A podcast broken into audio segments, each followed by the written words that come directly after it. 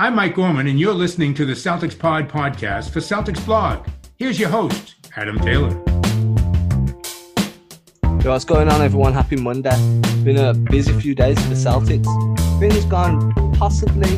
Some of it was the worst it could have gone. Other bits have been kind of reassuring, I guess. We've already reacted to the draft. We spoke about Hayward when he initially pushed back his decision and what options were available. We know what happened now, and uh, it sucks. I'm joined by Mr. Brendan Nunes. How you doing, Brendan? I'm doing good, man. I've I've been better, but you know, I think that the Celtics did an okay job recovering from a, a rough Gordon Hayward situation. Yeah, it feels like a, a breakup from a relationship that you knew was never going to work, but you convinced yourself that they would have won. Yeah, it sounds way too familiar. Yeah, I thought that when I said it. I'm sorry. I was like, oh, maybe. Oh, sorry, dude. No, airing, totally your, fine. airing your dirty laundry all over the place. Um, jokes aside, this was rough. There was so many ways that the Hayward decision could have gone.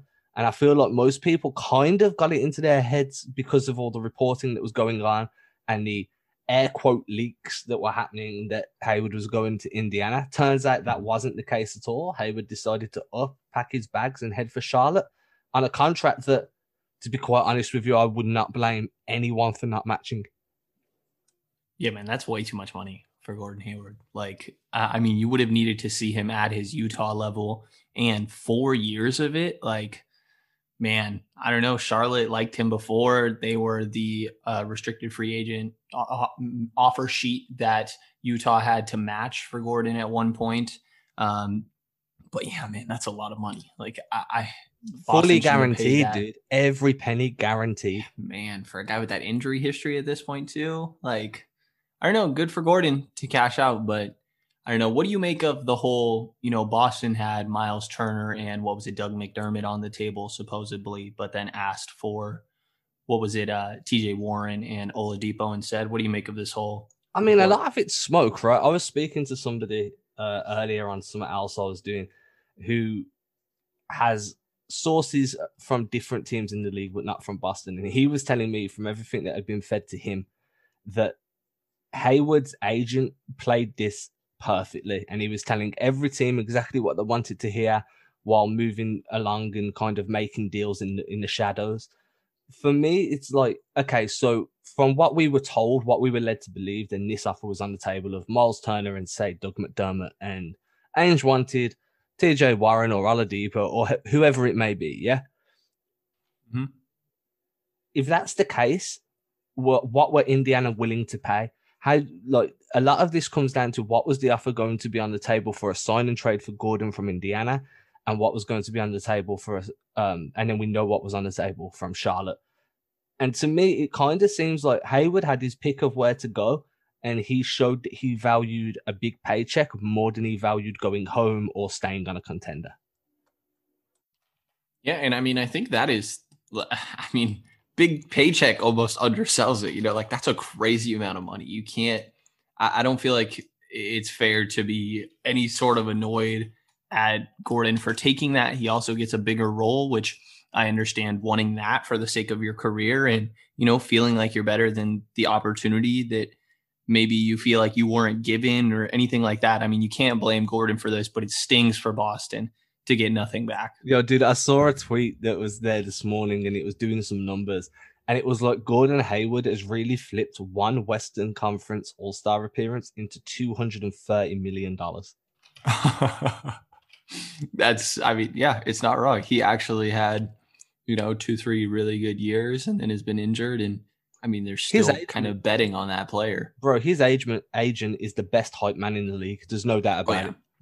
No doubt about Oh, it.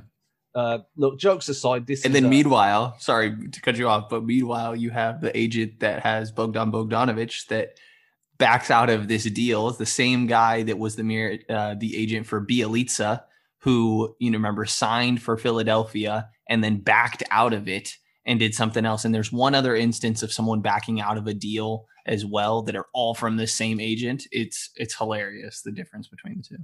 is that Marcus Morris by any chance? That's what it was. Yeah, that was the third one. Um, all Antonio three of those guys are under the same agent. I mean, that to, at this point now, that's his plan of attack. Then whoever signs that team, that guy first knows that they're going to get backed out of. It's, yeah, uh, I mean, the league needs to talk to that guy. and I mean, at the end of the day, we kind of understand now that what we were getting fed and what was actually happening were were not the same. And this is the one problem with using social media and understanding that people do have sources, but those sources only get information that their the agents and the team and the player want them to get. They know what they're leaking out into the media, and they know what smoke screens they're putting up and what moves they're making secretly. It was um, it was tough. Uh, I mean, when that dropped, I, I was chilling at the time. I think I was watching some some movie uh, with the family. Yeah, I was. I was watching Home Alone to be precise, because you know Christmas is coming and I get hyped. Good movie, good movie. And um, I was just like, my wife and kid are sitting next to me, and I was like, man, Gordon Hayward's leaving for Charlotte, and uh, obviously my kid's like, oh okay, and she carried on watching the movie, and my wife's like, are you upset? I'm like, this hurts, dude. Like, I don't understand why he's going there outside of money because they have a good team now. If you look at their starting lineup, it's going to be what? It's going to be LaMelo Moore, LaMelo Ball, Graham, Hayward, PJ Washington, and then most likely Cody Zeller, but they've just inked Bismack Biyombo again as well. Um, so but they still have terrible centers. And then they've got Rozier coming off the bench at that point. Unless obviously mm-hmm. a sign and trade happens, we don't. Miles Bridges. Bridges, they've got, they're going to be an up tempo team, and they're probably going to be quite fun to watch. Defensively, they're going to be a train wreck. But they could make the playoffs in the East they could make every there's they're going to be one of the teams fighting for the eight seed. I think there's going to be about three, four teams that do it, but they're going to be one of them. And we on the other podcast that I do, the Pick and Pod, we had Keith Smith on last week, and he was saying, look, people need to realize that not every team is championship or bust. Some teams are very content with just being regular playoff like making regular playoff appearances. Would you believe that a team run by Michael Jordan is okay with that? I mean, if they wasn't, they wouldn't have inked um, Batum to that deal a few years back. Yeah. You know, I mean, there's there's ways to make your team better, and that team's consistently poor. So yeah. um, you don't know, but I mean that's quite harsh on my point. But Hayward leaving the Celtics weakens that team. I feel like people are kind of like, hey, Boston, and I get this narrative as well that the Celtics have been very successful with Hayward out, and they're actually more used to playing without him than what they are with him. And then I was saying to somebody earlier today, again on a different podcast, that if you think about it, the only time Boston really had Hayward for the duration of the playoffs was when they had a second round exit. The other two playoffs that they went deep, Hayward was either not there for the entirety or came back towards the end. And I'm yeah. not saying that Hayward's a playoff curse, but what I'm saying is the one time you had him fully healthy is the one, or you know, in air quotes again, fully healthy is the one time you have a second round exit in the last three years. Yeah, I'll say that I think that Gordon had skills that were underutilized a little bit in Boston because they just had so many shot creators, right? So Gordon didn't get to quite do that, um, meaning that you know somebody with less ability, I think, can fill Gordon's role at, um, at an okay level. I don't think that Boston got anybody that can do that, actually, but you know, a little more usage from both of uh, Jaylen and Jayson, and then obviously you hope a step up from Romeo to to fill that role slightly there. And yeah, I mean, I think that aside from the signings that we haven't really gotten to, like losing Gordon sucks, um, but it, it's not going to be the, the team is still in a fine spot. You know, the the main carries of this team really were Jaylen, uh, Jayson Tatum, and, and really like Jaylen Brown, right? Like, I mean, th- that's the core of this team, and you still keep Kemba and Marcus. It's not like Gordon leaving. You know, this Max guy leaving usually means terrible things for a for, for a franchise, but like the Celtics are still in a totally fine position and really might not be that much worse, if even worse at all. I don't think it's crazy that they end up better than they were last season.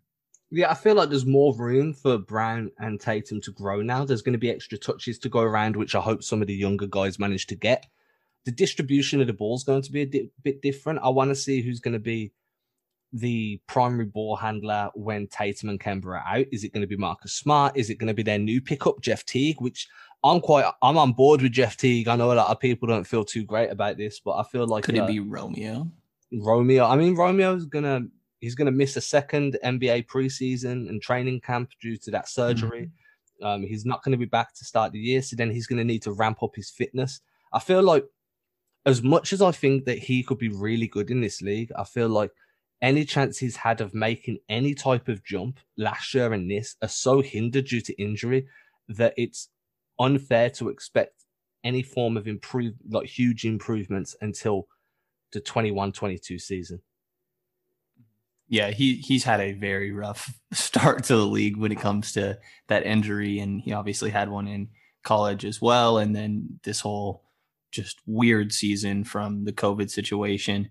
Um, but you mentioned like the playmaking, and this is where I'm a, I'm a little concerned. So the we should also mention like Brad Wanama, Brad Wanamaker ended up signing with the Golden State Warriors, so he is gone.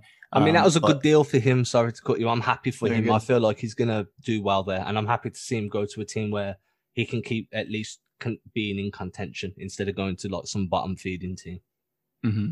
Yeah, and the Celtics take Jeff Teague on a minimum contract for one year in his place, and I think that that's really good value for the Celtics. First of all, I mean Teague is you know looking to play on a championship contending level team. It, it seems like, but I don't think of him as a playmaker for others, really. Right? I mean, sure, five point two assists a game last year, and throughout his career, like he's been in okay assist guy. I mean, he's had years of even eight assists, seven at times, but I don't think of him as setting up much for other players. I guess he could do it in a limited role, but you wouldn't want him to be like the primary guy in the second unit, right?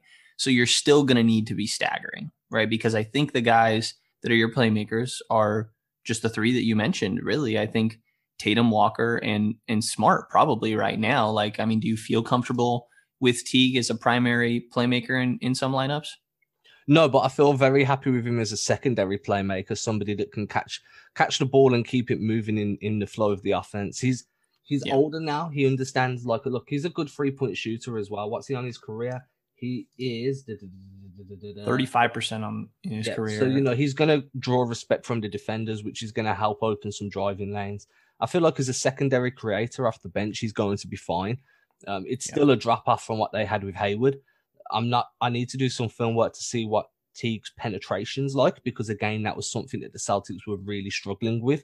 But part of that came from not having the bench depth in scoring that they've kind of resolved this past few days. I'm comfortable with him. He's a vet. He knows what he knows who he is. He knows what he brings to a team at this point, and I feel like he's going to slot in quite well along uh, playing the backup point position. And then we don't we don't know what Payton Pritchard's going to bring. He might bring some form of playmaking as well because he likes to play at pace. Ugh. What type of minutes he's going to get is completely uh, it's a mystery at the moment. And you going ugh means you're expecting to see him in Maine more than Boston.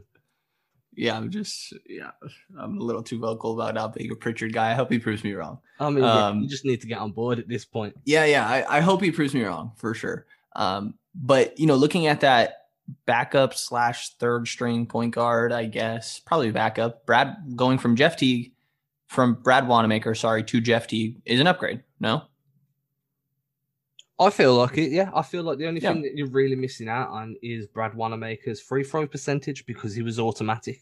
It's true. But yeah, but Jeff Teague's Teague fine there. Yeah, I mean he's 84.4% at the line yeah. himself for his career. Um, I don't feel like it's too much too bad. No, uh, I feel like we're going to get better decision making out of Teague than what we got um, from yeah. Wanamaker for stretches. Don't get me wrong, Wanamaker was a solid decision maker in the playoffs, but he did have brain farts, especially in transition. So I feel like having someone like Teague that's had a, a very long career in the NBA, that's going to be beneficial to this Celtics unit, especially when he's on the floor with guys like Nesmith and Pritchard and a couple yeah. and Grant Williams. You know the younger guys. He's going to help. We we were calling for vets, and Teague is exactly what we were calling for.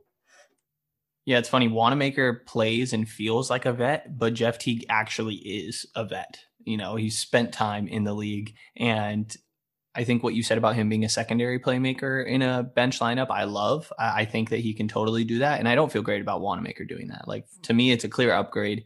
And then Boston lost Enes Kanter and Vincent Poirier through various trades, right? Um, I don't know if you have those in front of you, but they, in their place, signed Tristan Thompson to a two years, $19 million deal. this is another spot for me where I'm like, okay, yes, you lost Gordon, and you hope you get some production back from from rookies and Nesmith or rookies and and younger guys, second year guys, and you go with an upgrade from Wanamaker to Teague, and you upgrade your bench sit- center situation, losing Kanter and Poirier for Tristan Thompson. Okay, so let's get through these trades before I give my opinion on Thompson, which is in flux at the moment and is slowly trending upwards compared to where it was yesterday. Yeah. That's what I saw on Twitter. Yeah, it was interesting. Yeah. I was uh, I was trying to be very um very even keeled about it. I wanted to do enough background work to have a a valued an opinion I thought was valuable rather than an opinion that was just emotional. So Poirier makes his way over to the Thunder, the Oklahoma City Thunder, where the Celtic, where he's gone there along with with some cash. I think it was like a million, or you know, there was some cash sent to Oklahoma too, and Oklahoma send a conditional second round pick, which I think is something like top fifty five protected to take on Poirier. That created a two point five million dollar trade player exception, a TPE that they've got a year to use, and then Kanter was part of that free team deal that saw. Let me get this right. So the deal saw Desmond Bane go to Memphis the Celtics will receive two future second round picks, and the Grizzlies get Hezonja from Portland, while Portland get Enes Kanter. Uh, Kanter had his best stretch in the league, in my opinion. Last time he was in Portland, he was their starting center in replacement of Nurkic during the playoffs, not this season just come, but the one before, and helped get them to the Western Conference Finals, which is not easy. Uh, I feel like this is good for Kante. He wanted a little bit of control of where he went. He wanted to go somewhere where they'd support his political efforts, and he knows he's going to get that support in Portland. I, I like that deal. It's a one year deal because he opted into his player option. So he gets the money that he was expecting to get anyway. And the Celtics create another trade exception of 4.7 million from that deal. So, you know, it's a win all yep. around. You get something they've took back three second round picks, one of them heavily protected, and created two trade play- TPEs along with it. Then we get Tristan Thompson, and, um, and, and they gave up pick thirty was probably like the main thing they gave up. yeah, they gave up Desmond Bane, which is fine because, as Ainge said, he felt two rookies was enough in the draft, and I feel like yeah. he thinks that Nesmith, Nesmith, and Pritchard were the guys he wanted. So you know, Bane, I, I like Bane as well. I thought he would have been a good pickup, but I can understand looking at the haul he got back and how he got off two contracts to open up the full MLE, which he didn't need to do with Hayward going, but they didn't know that at the time uh, has allowed them to get Tristan Thompson. I so walk me through your Tristan Thompson. Yeah, uh, so my so my original train of thought, and people can crucify me for this or they want, was Tristan Thompson does everything Enes Kanter does, but at a bit of a better level. He's a better rebounder, better defender, better block shot blocker, and he's a bit worse on the offensive block. But realistically, he's marginally better than Kanter at most of these things, probably by 15 to 25% in terms of if we were looking at it as like, um, you know, like an NBA 2K kind of stats chart where you see how you do the player comparison. You know what I'm saying? And then I'm like, right, so yeah. Kanter, so we're paying this dude, what is it, the full MLE for two years. Kanter was picking up probably just a bit above what the taxpayer MLE would have been. I just weren't sure if the upgrade from Thompson. Like I was kind of in in the mind of you can go and get yourself Aron Baynes, and Aron Baynes fits what this team's doing perfectly. There's a few other bigs that I liked as well, and I feel like Tristan Thompson, with his lack of floor stretching ability, is just not the right guy to be going after with the full MLE. That was my personal opinion. I was very, very disappointed when I saw the Celtics picked him up. I feel like a lot of people are like, oh, he blocks shots and he rebounds. Look at his stats that's great, but how's he going to fit in with the Celtics switch everything system? What type of defensive schemes does he run? And this is all the questions I've kind of wrote down that I'm answering over the next few days as I go through the film. How does he deal with switching off pick and rolls? How does he deal with showing on pick and rolls? Can he keep up with smaller, quicker guards?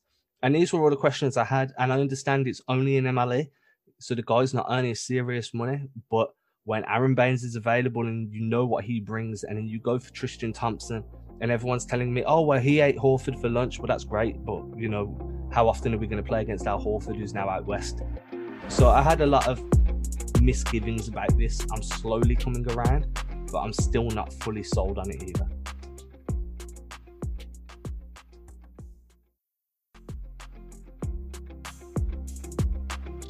And so then as you watch the film, how did that kind of develop? Because to me, when I think of Tristan Thompson, and obviously I'm going to have to dive into the film too, and he's probably lost a step.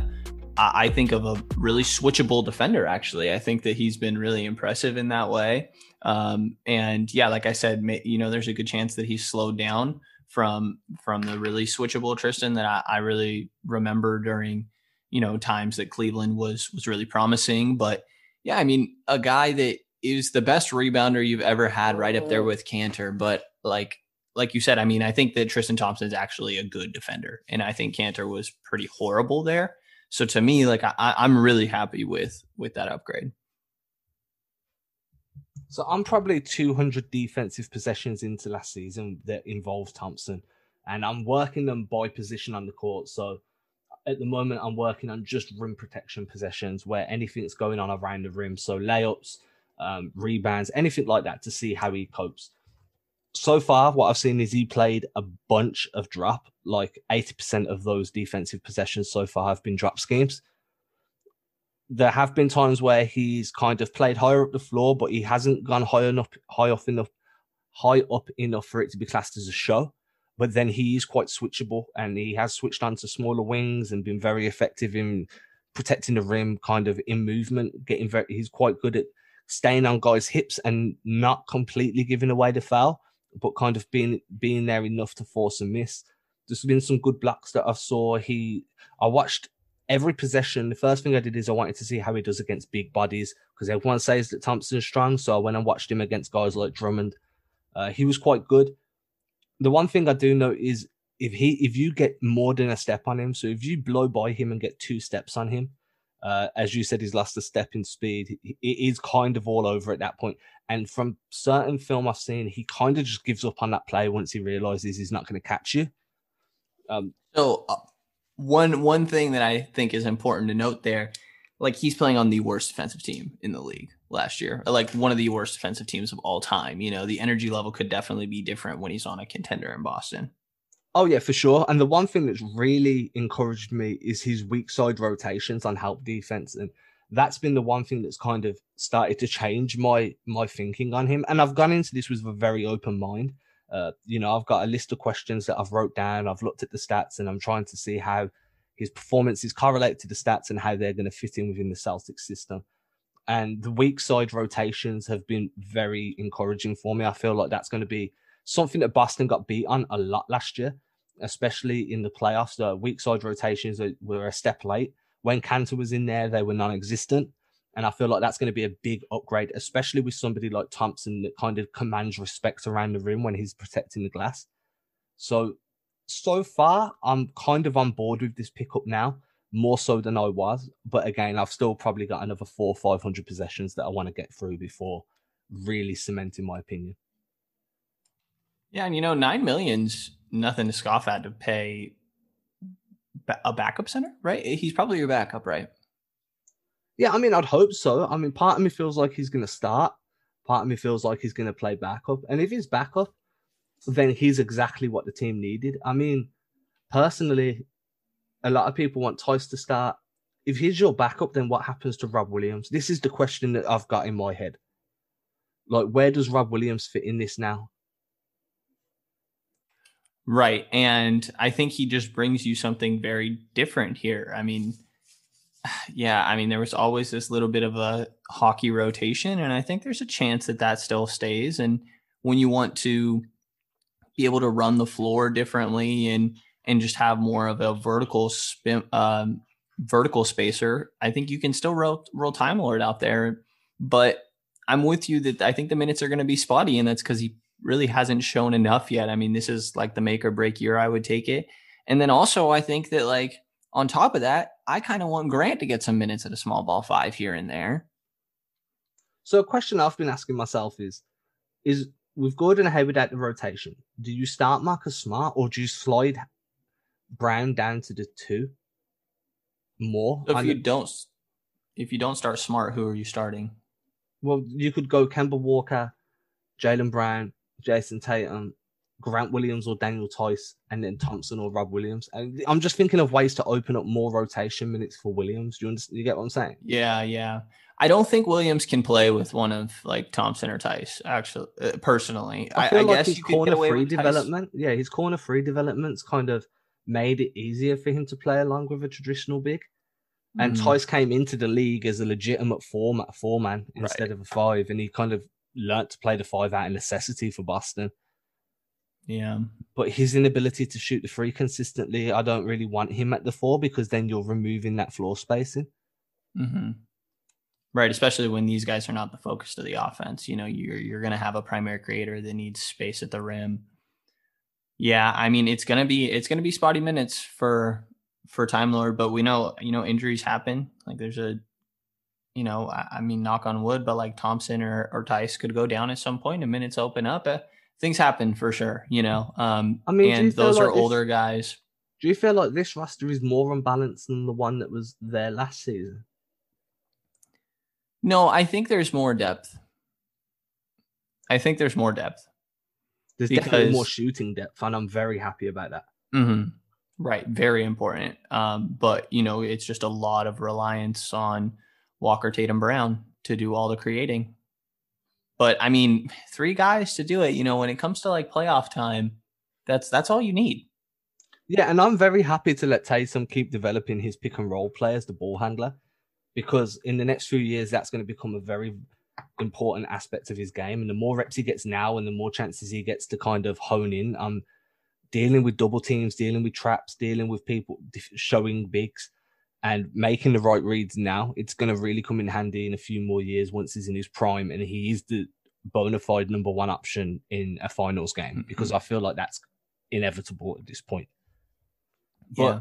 my biggest concern is where does the off ball movement come from now that Tatum, now that Hayward's gone? Because Hayward was your kind of, he was always the one to start those off ball cuts, and then everybody kind of reacted to his movements, and that was what made him such a good penetrator against zone defenses.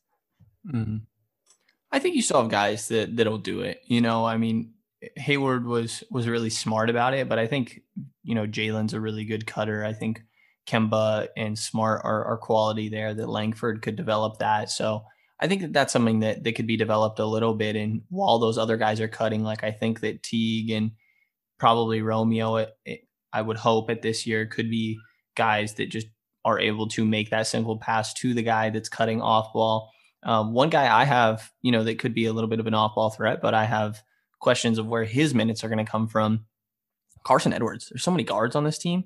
Kemba Walker, um, Marcus Smart, if you want to throw him in there, but I guess he's not taking guard minutes most of the time. It's more wing if you're talking point guard here. So, but Carson Edwards is probably behind Kemba Walker, Jeff Teague. I don't think you take Payton Pritchard at 28 if you don't expect him to be like pretty NBA ready as a four year guy. 26. Um, 26, yeah, sorry. Um, I think Carson could be like the fourth point guard in this rotation.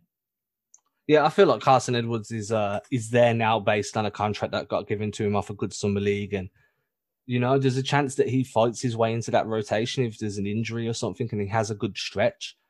But he's going to be waiting for an opportunity to come his way, and then he needs to really grab that opportunity with both hands. And I'm just not sure that he's capable of doing that, especially when that type of pressure's on him. Yeah, this is where, like, instead of that Payton Pritchard pick, I, I would have loved a wing here, another wing for Boston. The wings I have right now listed um, I'll include Marcus in this. So Marcus Smart, Jayson Tatum, Jaylen Brown, Romeo Langford, Aaron Nesmith, and then Semi Ojeleye. Um, you know, Semi can give you minutes, but I'd rather him be below one other guy in this rotation. You know, like if you could have got even a Glenn Robinson, a, a Jae Crowder, like I, I think that or I'm sorry, if we were talking the draft, if you could have got like a Desmond Bane that they even traded away or something like that, I I really wish this lineup had one more forward rather than a, another guard. Yeah, and at the time it was okay because Hayward was, you know, a lot of people, right. myself included, was like Hayward's not going to opt out of this. Hayward's not going to leave 30 million on the table. That was the mentality I came into this with, and it's a whole mm-hmm. situation all over again. And we've both preached that on this podcast recently to kind of, you know, don't take it for granted too much. Yeah. Hindsight, though, yeah, I mean, they've still got the biannual exception. They can go and get a wing. Um, Are they going to take a run at Michael Gilchrist? Gilchrist, Gilchrist. Are they, you know, are they going to take a run at a wing with the BAE? I would Shouldn't- love Glenn Robinson. yeah, defensive minded can. I, I'd like Glenn Robinson too. I feel like Shemi at the moment now is a emergency wing. Mm-hmm. He's And that's like, that's "Oh, fine. Yeah, that's fine. I mean, he that's on him, dude. He's had enough time to show improvement and consistency, and he's failed to do so. Um, I just hope we get a few more reverse layups. That is that is his move. yeah, You know these he's the baseline drive reverse yeah, layups. He's got the frame to hold hold his man Yeah. off as well. Um, the move.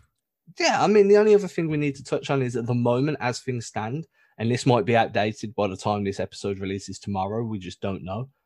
But we are still waiting on Tatum to sign a rookie max extension. I, I don't think this is any news. Uh, um, you're right. We're waiting, obviously, but like this is gonna get done, right? There's no question. Yeah, so Donovan Mitchell signed his. Yeah, give him the player option on the fifth year. Give Tatum whatever he wants. Give lock him up for ten years, guaranteed. Just tell the NBA Yeah. changing the rules for one guy. Right. Yeah. Like, no, we want him The forever. Rose rule. There's the bird. Yeah. No. We're making um, the Tatum rule when one yeah. guy projects to be so good, you can just lock him up for his entire career. Yeah. Yeah. The Bucks aren't allowed to have it though. Yeah, it does It's not the Tatum rule, not the Giannis rule. Yeah, yeah. Yeah. It literally only applies to Jayson Tatum. and Deuce when Deuce is in the league. There you go. Yeah. Yeah. Any Tatum. Yeah, anyone from the Tatum. Channing. Yeah. Tatum.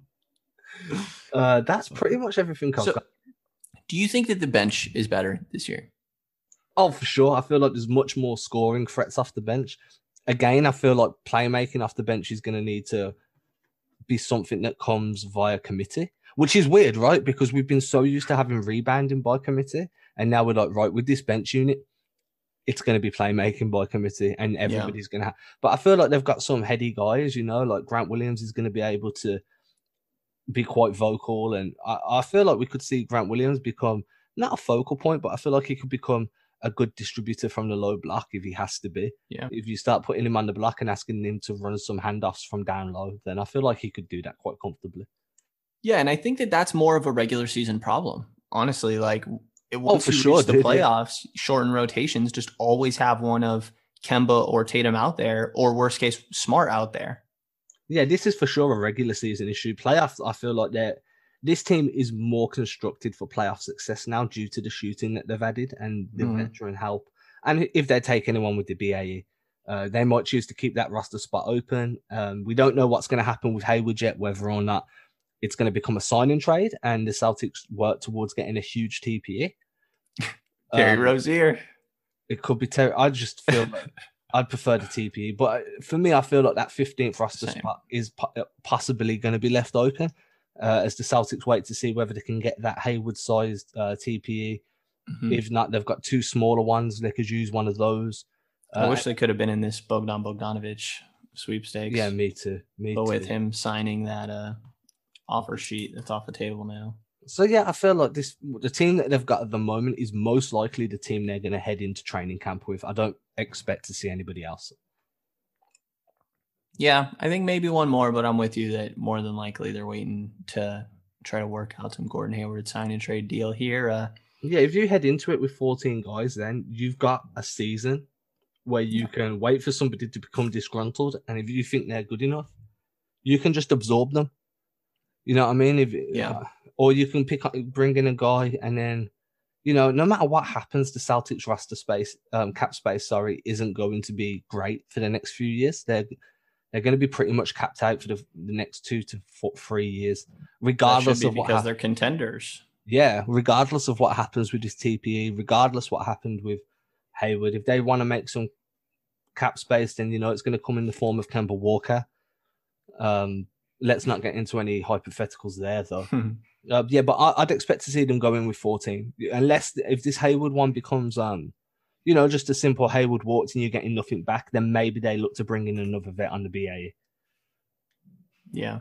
Would you? Have Yeah, liked, you know, I um, think that what was that? Would you have liked them to take a closer look at Boogie? Um, I don't know. I mean, that that's a risk, really, and like you know what you're getting in Tristan Thompson. I think he's one of the more like reliable guys, and at this point, I don't think you need an upside swing. I think that you have your, you know, your core talents, and you just kind of needed complementary players. So personally, I actually like Tristan Thompson a little better. But like, there's ways that this offseason could have gone a lot better, at least from my point of view for Boston.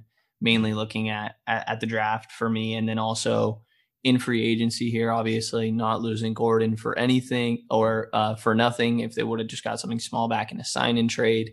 Um, and you know there were better options on the center market, like a Marc Gasol or a um, Ibaka. Like it could have gone a lot better, and I think that leaves a lot of Celtics fans kind of disappointed.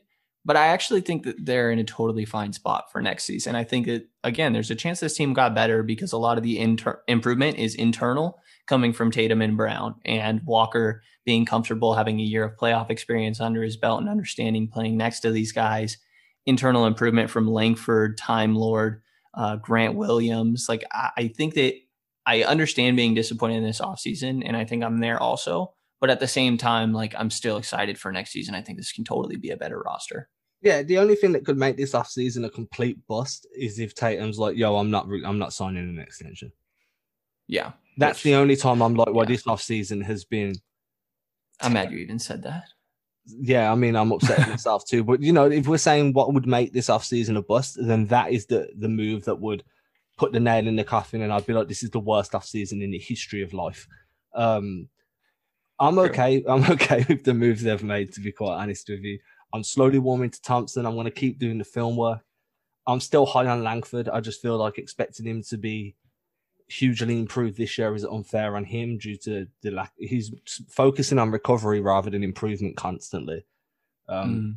And you know, if he, if that if that's the case for him moving into next year too, then I can understand why the team would move on from him.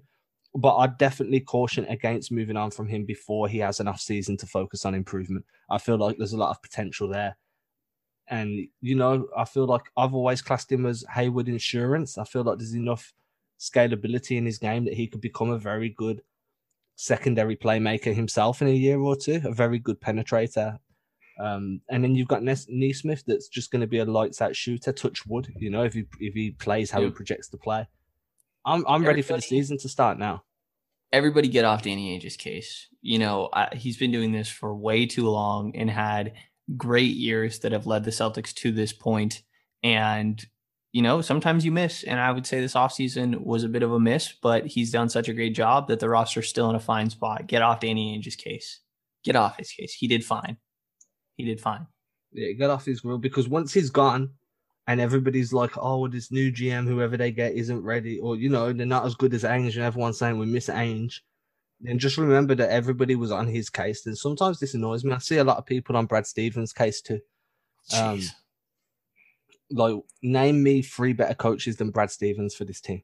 I cover the Sacramento Kings, and you do not want a poor front office and head coach. It is one of it, it causes problems everywhere else, and the Celtics have consistently had a good front office and head coach, and that's part of the reason they've been able to stay good for as long as they did, like shorten this rebuilding process. Like those guys should not go anywhere and we will be back. I mean, this sums us up, right? I'm good to close us out here. Yeah, I'm all good. I'm all good. Yeah. So um, we will be back on Wednesday. If you like what you're listening to, if you like what we're doing, then hit that subscribe button. Leave that five star written review. Nice things only. You know, if there's not, not got nothing nice to say, don't say it at all because it'll hurt our feelings. Um, make sure you hit myself or Brendan up on Twitter at Adam Taylor NBA, at Brendan Nunez NBA. We're very original with our Twitter handles, if you cannot tell. Very. Um, very, very, very. And we'll be back again on Wednesday to discuss whatever changes between now and then, which honestly, with the way the off season's going, could be a boatload or it could be absolutely nothing. We'll find out.